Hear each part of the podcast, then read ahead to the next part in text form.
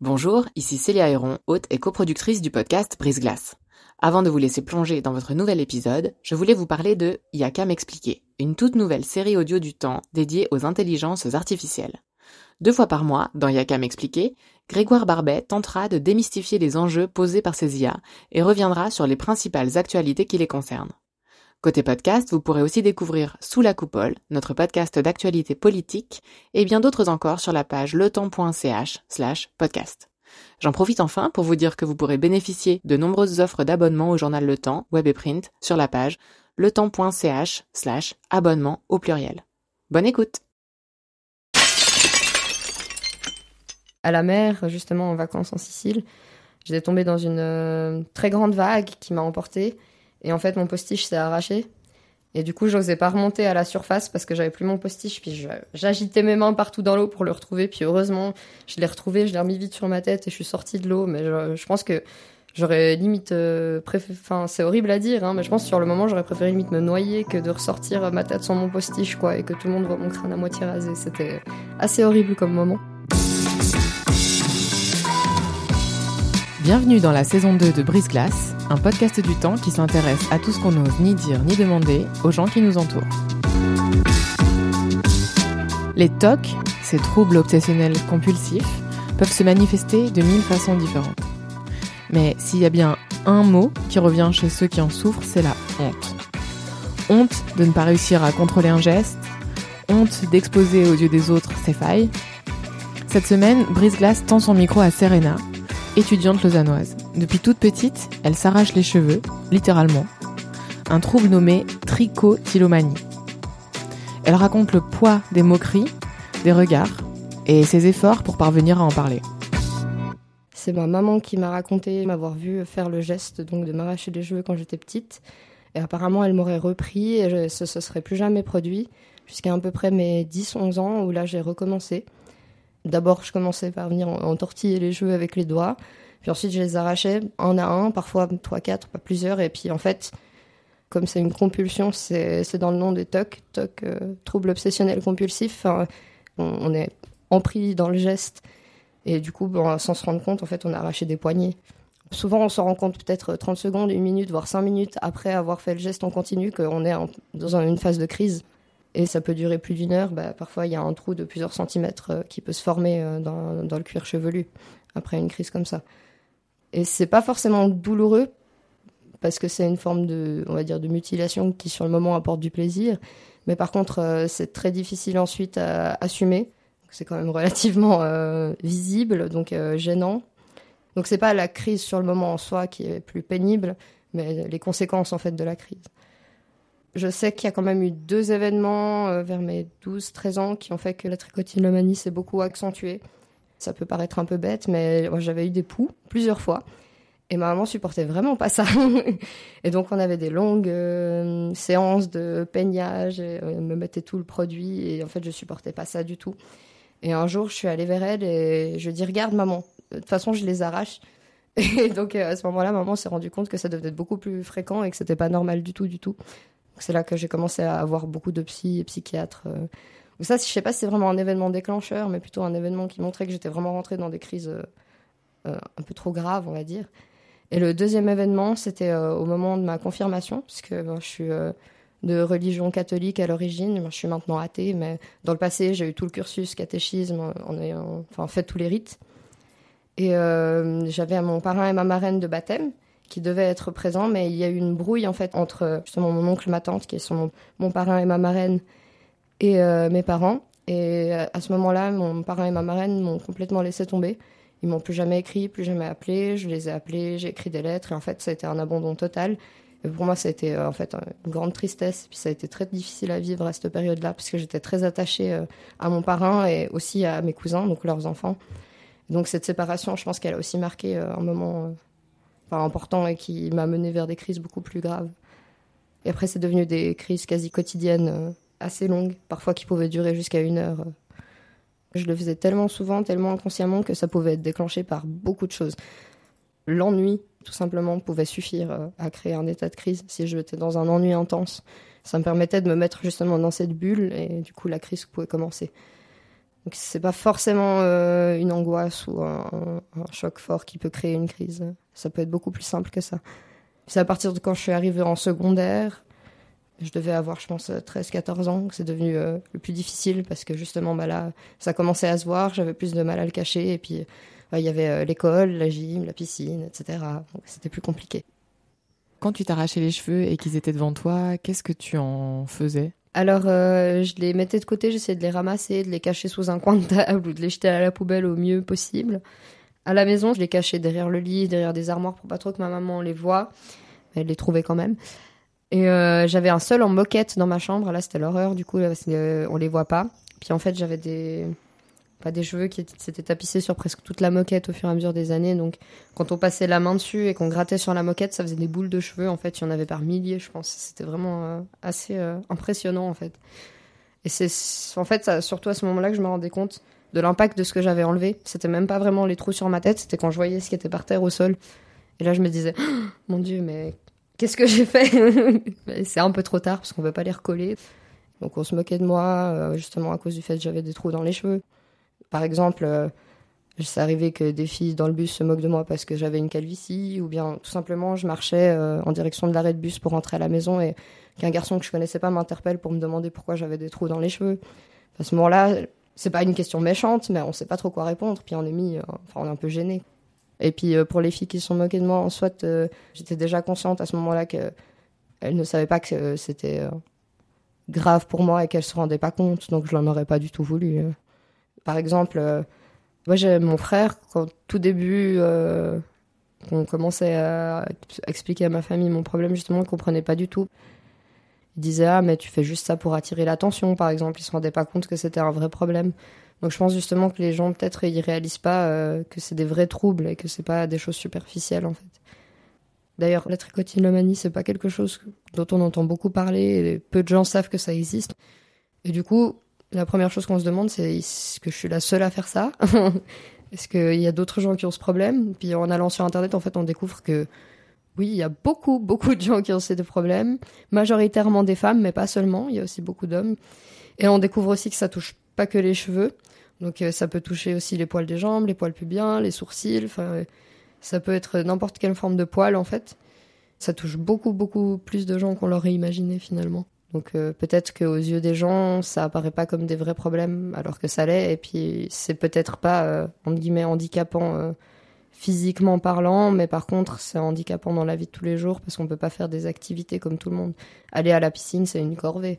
Aller chez le coiffeur, c'est une corvée. Parfois sortir dehors, euh, on met une heure avant de se coiffer, euh, pour pas qu'il y ait un trou qui soit apparent. C'était de prendre des mèches, remettre sur le côté, remettre dessus, essayer de mettre des, des, des sixtus, des barrettes pour accrocher tout ça, pour que ce soit caché. Donc c'est aussi une corvée. Par exemple, je fais de la gym depuis mes neuf ans, donc c'était aussi un des endroits où c'était très très compliqué, parce que justement, bah, il faut se, avoir les cheveux attachés.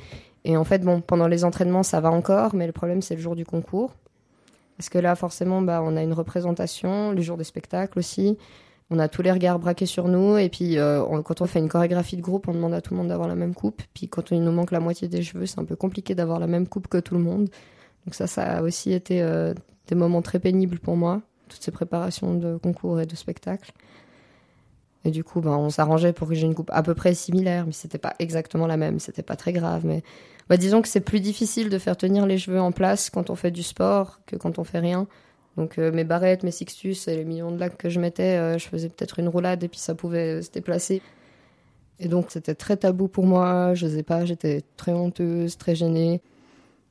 On sait que socialement, euh, particulièrement pour une femme, les cheveux c'est quand même euh, un symbole de féminité et que ça se voit. Et donc, bah, on va être euh, honteux de sortir, honteux d'aller à la piscine, honteux d'aller à la gym. Euh, moi, il y avait des jours où j'avais presque pas envie d'aller à l'école tellement euh, bah, ma coupe de cheveux, c'était n'importe quoi. Donc, euh, ça, ça handicape dans la vie de tous les jours aussi. Est-ce que tes professeurs euh, en ont parlé à un moment ou si eux-mêmes l'ont remarqué ? Alors, euh, en fait, j'avais une camarade de classe qui avait le même problème, mais qui, elle, euh, à l'inverse, arrivait à en parler. Et donc, il s'était annoncé devant toute la classe, et cetera. Donc, les gens connaissaient un peu euh, dans la classe le problème, mais on n'en a jamais parlé vis-à-vis de moi, par contre. Je suis toujours restée très en retrait, on ne m'a jamais vraiment posé des questions par rapport à ça. J'étais très renfermée sur moi, j'en parlais pas du tout. Par exemple, j'étais dans une classe de préparation au gymnase une année et euh, j'en avais parlé quand même à une personne de la classe en lui demandant si elle pouvait passer le message aux autres, parce que j'avais pas le courage d'en parler à tout le monde, mais je me suis dit j'en parle à une personne et puis peut-être ça se répand et puis comme ça euh, ça passe. Puis euh, du coup, c'était la première fois que j'en ai parlé à, de manière extérieure à quelqu'un de proche de moi et euh, ça s'est pas bien passé du tout en fait. Pourquoi ? Euh, parce que beaucoup des gens de la classe comprenaient pas du tout. En fait, j'étais victime quand même de harcèlement à ce moment-là. C'est des petites moqueries avec des commentaires à droite à gauche, mais qui n'étaient pas discrets, enfin, de manière à ce que je les entende bien, et c'était voulu. Donc, euh... j'ai même un, un événement très fort, je me souviens, où vraiment c'était un très gros manque de respect. J'étais en cours et un, un élève était très conscient de mon problème et m'a craché euh, volontairement un chewing-gum dans les cheveux. Donc c'était euh, assez dur. Je me suis levée euh, de la classe, je suis partie en claquant la porte parce que c'est la seule réaction euh, que j'ai pu avoir sur le moment, puis je suis allée aux toilettes pour essayer de me calmer. Donc euh, j'étais même pas euh, triste à ce moment-là, j'étais surtout très en colère en fait. Et puis euh, j'ai commencé à sécher de plus en plus les cours et je suis presque pas retournée euh, à cette école euh, après cet événement. Mais en fait, ça, ça dépend justement du contexte. Parce qu'avec mes amis qui l'acceptaient, ça me posait pas de problème en revanche. Et je me sentais pas oppressée avec eux. D'ailleurs, j'avais euh, une, une meilleure amie qui, elle, s'en était rendue compte d'elle-même parce qu'on entraînait beaucoup ensemble. Et du coup, elle était très chou parce que justement, quand, quand elle me voyait euh, en crise en cours, par exemple, c'était elle qui venait me taper la main pour me dire d'arrêter. Et puis, euh, c'était un peu euh, comme protectrice dans ces périodes où bah, voilà, j'étais en crise en cours, elle était là aussi pour m'aider. Donc, ça dépend aussi de comment les gens, euh, le regard que les gens posent sur nous. Je pense qu'il joue beaucoup euh, dans la manière dont on gère son problème. Et tes parents là-dedans ? Ah, pour mes parents, ça a été très difficile. Mais parce qu'ils voyaient que ça me faisait beaucoup souffrir, du coup, bah, ils souffraient euh, évidemment pour moi. Et euh, bah, je leur redois vraiment beaucoup parce que c'est toujours eux qui m'ont poussée euh, vers les thérapies, euh, à aller chercher de l'aide. Je pense que j'en serais pas où je suis aujourd'hui sans eux, donc euh, je leur dois beaucoup. Je pense au moment où je suis arrivée à un stade où j'avais tellement de trous dans les cheveux que je pouvais plus les cacher avec mes propres cheveux. Donc j'ai dû aller euh, voir, euh, un, c'est un, pas vraiment un coiffeur, mais quelqu'un qui s'occupe des postiches et perruques et extensions. Je devais avoir euh, quinze seize ans. Je suis arrivée dans ce magasin en mon rempli de perruques, de postiches, d'extensions, de bandeaux. Euh. Donc c'était très bizarre. Mais en fait, j'étais pas trop gênée parce qu'en plus, je sais que bah, forcément, dans un magasin pareil, il y a forcément des gens qui ont des problèmes de cheveux, de chute de cheveux, qui vont y aller. Donc je savais qu'il avait certainement vu... Euh, beaucoup de choses et donc ça me gênait moins en fait. Et il y avait aussi ce côté où je me suis dit bon, c'est une personne, je vais toujours vers la même et puis comme ça c'est bon, puis elle me connaît, c'est pas grave. J'ai essayé différentes pièces mais en fait euh, finalement j'étais assez contente parce que quand j'en ai trouvé une qui me convenait, je regardais dans le miroir puis bah, je me retrouvais un peu, je me disais ok, c'est pas mes cheveux mais avec ça je peux sortir et je serai à l'aise et j'aurais plus, euh, plus honte en fait d'être dehors avec ma tête à moi. Donc c'était un soulagement. Par la suite, j'ai pas trouvé ça bénéfique parce que ça va dans le sens où je disais avant de se renfermer dans le problème en fait. Du coup, avec la perruque, ben, on cache le problème, du coup on le montre pas, du coup on se renferme dedans et du coup on, on s'en sort pas. À la mer, justement en vacances en Sicile, j'étais tombée dans une euh, très grande vague qui m'a emportée et en fait mon postiche s'est arraché. Et du coup, j'osais pas remonter à la surface parce que j'avais plus mon postiche. Puis je, j'agitais mes mains partout dans l'eau pour le retrouver. Puis heureusement, je l'ai retrouvé, je l'ai remis vite sur ma tête et je suis sortie de l'eau. Mais je, je pense que j'aurais limite... Euh, préfé- enfin, c'est horrible à dire, hein, mais je pense que sur le moment, j'aurais préféré limite me noyer que de ressortir ma tête sans mon postiche, quoi, et que tout le monde voit mon crâne à moitié rasé. C'était assez horrible comme moment. Est-ce qu'il y avait d'autres exemples dans ta famille de T O C de ce type ? Alors, euh, je sais que j'ai une cousine qui a eu des petites crises, mais moins graves. Et euh, ma maman se rappelle qu'une euh, de ses arrière-tantes en avait aussi. Elle a souvenir qu'elle se disputait souvent avec son mari pour des raisons de cheveux. Elle pense que c'est lié à ça, mais on n'en a pas la certitude. Et à cette période-là, est-ce que tu as le souvenir d'avoir d'autres formes de mutilation ? Alors, je me ronge les ongles et les peaux euh, de manière assez violente, j'avoue. Au niveau de la première phalange, ça peut aller euh, vraiment jusqu'à derrière... Euh... du côté de la paume en fait, puis parfois jusqu'au sang. C'est assez anodin normalement de se ronger les ongles, mais chez moi c'est quand même un, un petit peu trop. Il y a des gens qui font des remarques, mais c'est jamais euh, oppressant, on va dire. Beaucoup de gens le font, donc c'est, c'est assez accepté socialement, contrairement à des remarques euh, bah, sur des trous dans les cheveux qui peuvent être vraiment très gênantes. Tu as mentionné le fait que tu es allée voir plusieurs pédopsies. Euh, oui, mais euh, j'étais euh, pas du tout prête à me faire aider à ce moment-là. Donc euh, vous savez comment ça marche une thérapie, hein, ça va dans les deux sens. Si on va voir un thérapeute pour qu'il fasse tout le travail, ça marche pas. Et euh, j'étais beaucoup trop renfermée dans mon problème euh, et du coup je parlais pas, je manquais beaucoup de rendez-vous. Enfin, j'avais essayé plein de trucs, j'avais fait euh, thérapie par magnétisme, ça, ça rejoint beaucoup l'hypnose. Enfin, j'avais fait le tour d'énormément de choses, fleurs de bar. Euh, ils font des mélanges d'huiles essentielles et de fleurs euh, qui sont censées justement aider aux anxiétés et au stress. Mais ça, ça a absolument pas marché. Euh, et puis sinon, des thérapies de psychiatres et de psychologues, euh, on va dire, euh, normales. Pour moi, ça a été euh, simplement inutile au début, jusqu'à quand j'ai commencé à prendre conscience que j'avais vraiment besoin d'aide et qu'il fallait que j'y mette du mien. Mais ça, c'est venu euh, pas avant mes, je dirais, seize ans à peu près. Et euh, bah, les séances de psy au début, quand je suis passée à cette phase justement de volonté de guérison, bah, en fait, c'était très difficile parce que je passais des séances à pleurer, en fait, sans rien dire. Parce que je savais que je devais sortir quelque chose, mais ça sortait pas. Et du coup, après, c'est seulement quand j'ai vraiment rencontré bah, ma thérapeute euh, avec qui je faisais justement de l'hypnose et du reiki, avec qui j'ai eu un feeling absolument incroyable, et que j'ai vraiment réussi à parler. C'est la première personne à qui j'ai vraiment réussi à tout expliquer, euh, à déballer un peu tout le sac. T'as commencé à la voir euh, à quel âge ? À dix-huit ans. Par euh, un très grand hasard, où en fait ma maman avait reçu un bon pour aller voir cette thérapeute, et... Euh, vu que les psychologues et psychiatres ne m'aidaient pas vraiment. Et elle m'a dit, t'as rien à perdre, vas-y, il euh, y a un bon, on essaye. Mais du coup, je suis allée vers elle et puis euh, ça a été euh, l'endroit où vraiment je me suis sentie euh, à l'aise pour parler. Et du coup, j'ai décidé de continuer à rester euh, là-bas. Parce que à la place de me demander, moi, de parler, euh, pendant une heure de rendez-vous, c'est elle qui me parle. Donc déjà, ça, ça m'avait beaucoup changé des autres rendez-vous. Et elle m'a juste donné un, un document à remplir. Et euh, ce document, genre, je l'ai rempli euh, deux semaines en retard, je crois. Mais j'ai pris vraiment le temps de le remplir à fond. Et en fait, je pense que le fait de poser les choses par écrit, plutôt que de les dire à l'oral, c'était plus facile pour moi. Parce que j'expliquais justement ma relation un peu conflictuelle avec mon père, euh, beaucoup de conflits entre mes parents et mon frère, qui rentraient dans l'adolescence, une adolescence assez turbulente. Et euh, de ma part, un sentiment d'avoir été un peu mise de côté par mes parents qui, euh, du coup, devaient s'occuper beaucoup de mon frère et être beaucoup derrière lui. Tandis que moi, depuis petite, j'ai toujours été assez indépendante, donc ils me laissaient assez me débrouiller. Je pense que de là a dû découler un certain sentiment d'abandon. Et une fois qu'elle s'était bien imprégnée euh, donc de mon histoire, en ayant lu ce que je lui avais écrit, elle a commencé le travail avec moi. Et là, ça s'est très vite, très bien passé parce qu'elle savait exactement quelles questions poser. Et du coup, ça, ça changeait complètement des autres thérapies que j'avais vues. En fait, elle a passé tout, toute une séance à m'expliquer euh, comment fonctionnait un peu le cerveau, comment marche l'inconscient, ou comment notre conscient justement n'est pas capable de prendre le dessus sur certaines choses. Elle me donnait l'image d'un lac avec deux profondeurs. La partie euh, du fond du lac, ça correspondrait à l'inconscient, tandis que celle qui est proche de la surface correspond au conscient. Et elle euh, visualisait les problèmes comme des petits cailloux ou des plus gros cailloux. Et par exemple, les petits cailloux représenteraient des problèmes, on va dire, plus anodins.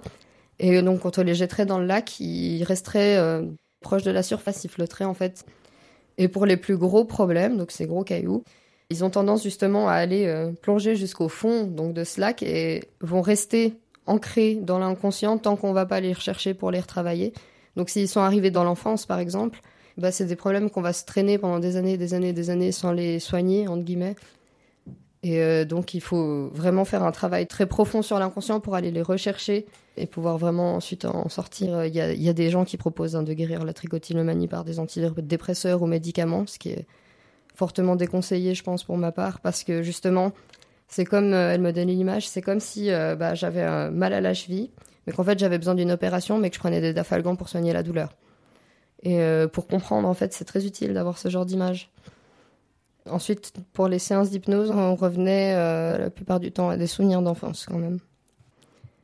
Beaucoup liés aussi à la relation que j'avais avec mon père.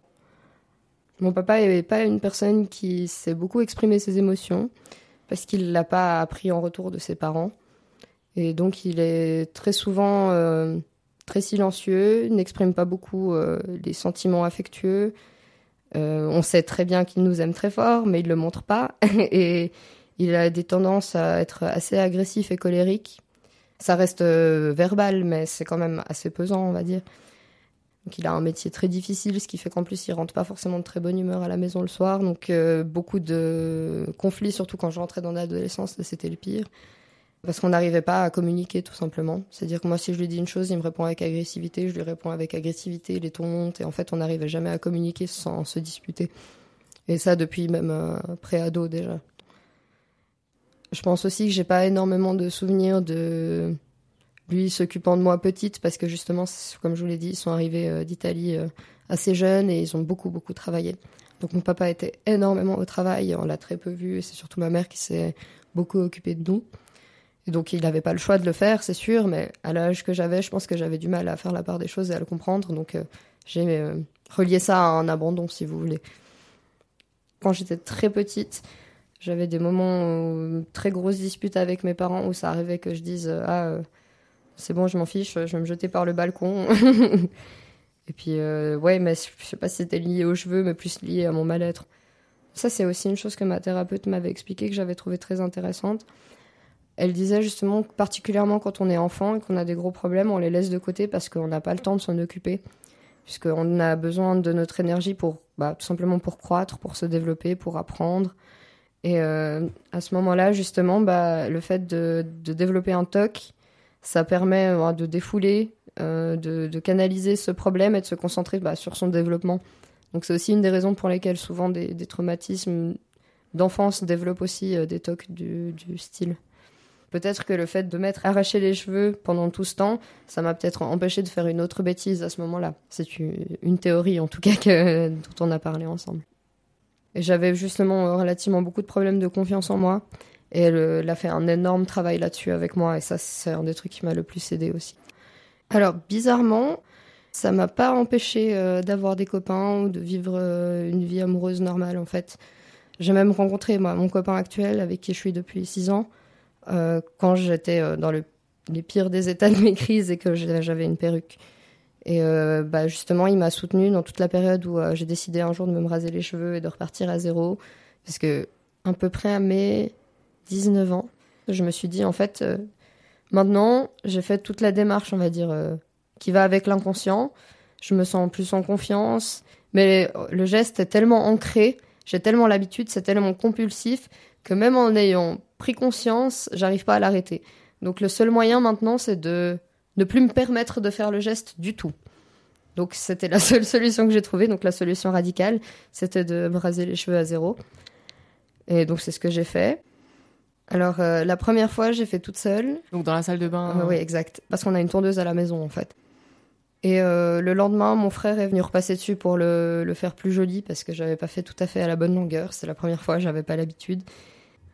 Bon, mon copain, ça, il a fait une drôle de tête au début, mais ça l'a vite euh, amusé, en fait. Pour finir, il me faisait des blagues, donc euh, ça se passait assez bien, ça l'a pas du tout dérangé. Il est resté avec moi, il m'a accompagnée avec la boule à zéro, on en rigolait même ensemble, donc c'était assez chouette. Une fois que tu t'es rasé la tête et que t'as vu ton reflet pour la toute première fois dans un miroir, qu'est-ce que t'as ressenti ? J'étais très triste, j'ai pleuré. Euh, après, je me suis un peu calmée, puis bon, je me suis dit que c'était pour le mieux. Et en fait, ce qui était euh, plus difficile, c'était même pas d'avoir le crâne rasé, c'est qu'on voyait les cicatrices. Donc, euh, vous voyez, quand on se rase le crâne, bah, en fait, les cheveux à la racine, on les voit. On voit des tout petits points noirs. Et moi, j'avais des zones qui étaient complètement blanches. Donc, on voyait vraiment que bah, toute la racine avait été enlevée. Et euh, je trouvais ça extrêmement moche. Et puis, euh, j'étais pas du tout contente. Après avoir euh, rasé encore quelques fois, parce que pour que les cheveux soient plus denses, j'ai quand même re-rasé à...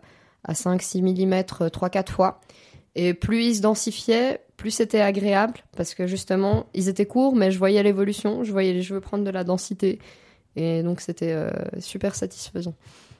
Donc, ça a marché. J'ai eu des cheveux qui ont repoussé jusqu'à à peu près une longueur, je dirais, d'une dizaine de centimètres. Pendant une année, j'avais mes cheveux à moi, donc c'était déjà super. Et euh, j'ai eu une grosse rechute, euh, à peu près euh, quand j'ai commencé l'université. Je pense que le changement euh, d'univers entre le gymnase et l'université, ça a été un grand choc pour moi. J'étais très motivée à réussir et je me suis rendu compte que c'était beaucoup plus difficile que ce que j'attendais. Donc ça m'a un peu fait peur. Je pense que là, c'était vraiment l'é- l'événement déclencheur. Et donc grosse rechute, de nouveau des gros trous dans les cheveux, et cetera. Et cette fois, j'ai décidé de ne pas perdre de temps. J'ai même pas attendu un mois et j'ai re-rasé. en me disant « Ok, je recommence ». Et ça, c'était il y a deux ans. Et depuis, je n'ai plus eu besoin de raser mes cheveux jusqu'à maintenant. J'ai eu une mini rechute, mais euh, peut-être euh, arraché une dizaine de cheveux. Et tout de suite, je me suis dit « Non, mais tu fais quoi, Serena, arrête-toi ». La toute petite rechute, c'était en cours en plus aussi. En cours que j'ai pris, qui m'intéressait, mais pour lequel je n'arrivais pas à trouver un sujet. Et j'ai commencé à paniquer parce que la fin d'année arrivait et je me suis dit « Mon Dieu, je ne vais jamais y arriver ». Et donc, je suis repartie pendant quelques petites minutes de crise et après, je me suis ressaisie en me disant « Non, mais c'est pas grave. Puis au pire, même si tu rates un travail dans ta vie, bah, tu vas t'en remettre. » En fait, j'ai aussi ce problème-là qu'on a beaucoup travaillé avec ma thérapeute, c'est que je suis très perfectionniste. Je veux toujours euh, pas faire seulement les choses bien, mais qu'elles soient parfaites. Et ça, ça pose beaucoup de problèmes souvent, euh, justement, dans l'acceptation de l'échec. Donc, euh, rater un examen, pour moi, c'est pas possible. Donc ça, il a fallu que je fasse un gros travail pour comprendre que c'est pas grave de faire un rattrapage une fois dans sa vie, que j'ai pas besoin de tout faire parfait partout. Et euh, depuis, j'ai plus recommencé. Donc là, ça fait deux ans que je m'en sors plus ou moins bien, avec mes cheveux à moi, et que je suis contente. C'est assez chouette. Qu'est-ce que tu aurais envie de dire à des gens qui ont dans leur entourage quelqu'un qui voit s'arracher les cheveux ou dont ils remarquent qu'ils ont parfois des trous dans le cuir chevelu ou... Euh, ne pas hésiter à oser peut-être aller lui en parler, mais sans la mettre euh, dans une situation gênante, c'est-à-dire euh, poser des questions de manière bienveillante. Euh, t'as peut-être un petit souci euh, dans tes cheveux, est-ce que ça va, est-ce que ça tombe tout seul ou est-ce que tu les, tu les arraches? Tu peux poser ce genre de questions, moi ça me pose pas de problème si elles sont posées euh, de manière à ce que je me sens pas justement euh, dans ce côté harcèlement que j'avais pu ressentir dans le passé. Et en fait, ce que je conseille surtout aux personnes qui en souffrent, c'est d'en parler. Parce que c'est le problème de cette maladie, c'est que comme on en a honte, on n'en parle pas. Et comme on n'en parle pas, bah on se renferme dedans. Mais comme on se renferme dedans, on arrache plus de cheveux. Et c'est un cercle vicieux qui s'arrête jamais. Et j'ai remarqué personnellement que plus j'en parlais, moins j'avais d'émotions quand j'en parlais, moins ça me touchait, mieux je me sentais en fait. Et plus je m'en sortais. Parce que c'est en le verbalisant vraiment qu'on peut s'en sortir, je pense. Aujourd'hui, donc, tes cheveux, tu les aimes? T'as quelle relation avec eux? Alors, je suis très contente. Euh, je pense que j'ai pas eu les cheveux aussi longs depuis plus de dix ans. Je suis vraiment très contente. Et pour moi, en fait, c'est... ça me poserait plus du tout de problème hein, de me raser la tête, de m... d'avoir les cheveux très courts. Maintenant, j'ai vu comment c'est. Euh, je trouve même que ça m'allait plutôt bien. C'est pas un problème, mais pour moi, c'est un, un, une fierté en fait de les avoir longs maintenant. C'est comme un symbole en fait bah, de la réussite. Enfin, ouais, un symbole d'avoir vaincu un peu cette trichotillomanie pour l'instant. Même si je sais que ça fera toujours plus ou moins partie de moi et qu'il faudra toujours que je sois attentif à des potentielles rechutes. On est un peu comme un ancien fumeur. Hein. J'ai toujours pas réussi à arrêter de me ronger les ongles et les peaux. Donc il euh, y a ça. Et sinon, bon, je pense que j'ai quand même pris une forme de maturité depuis et que j'arrive quand même, même si c'est pas idéal, beaucoup mieux à gérer mes angoisses. Il y a des zones où ça repousse un petit peu moins bien, donc euh, c'est un peu plus fin. Enfin, je dirais j'ai moins de volume qu'avant. Et euh, il y a juste une toute petite zone euh, à l'avant du crâne ici où ça n'a jamais totalement très bien repoussé. Et donc on voit qu'il y a eu un petit trou, mais il y a quand même des petits cheveux de par-dessus, puis c'est devant, donc c'est pas très gênant. Mais effectivement, si j'avais continué plus longtemps, il y a des chances pour que j'ai des trous qui soient restés euh, à vie. Parce que les cheveux ont des cycles en fait. Et si on dépasse ces cycles, au bout d'un moment, ça repousse plus. Et le problème avec la trichotillomanie, c'est que c'est pas comme quand ça tombe, c'est qu'on les arrache à la racine. Donc à chaque fois qu'on arrache un cheveu, on lui enlève un cycle en fait. Et donc probablement j'aurai les cheveux blancs plus vite ou ils tomberont plus facilement quand je serai plus âgée. J'appréhende. Ils risquent de venir un peu plus rapidement chez moi, mais je suis préparée. De toute manière, je pense que j'étais un peu obligée de passer par là et que ça fait partie de moi, de ce que je suis, de mon vécu et puis qu'aujourd'hui ça a forgé aussi mon caractère et ma personnalité. Donc probablement, si j'avais pas vécu ça, je serais pas la même personne. Donc j'ai pas l'intention de revenir en arrière ou de refaire les choses différemment. Ça me convient. Pour l'instant, je suis vraiment fière de d'où je suis arrivée. J'espère que ça va continuer comme ça. Merci d'avoir écouté ce nouvel épisode de Brise-glace. Je suis Célia Héron. Cet épisode a été réalisé en collaboration avec Virginie Nussbaum et avec l'aide de Marion Marchetti. Il a été monté par Sylvie Coma. Pour découvrir tous les autres épisodes de Brise-glace, rendez-vous sur la page letemps.ch slash podcast ou sur vos applications d'écoute.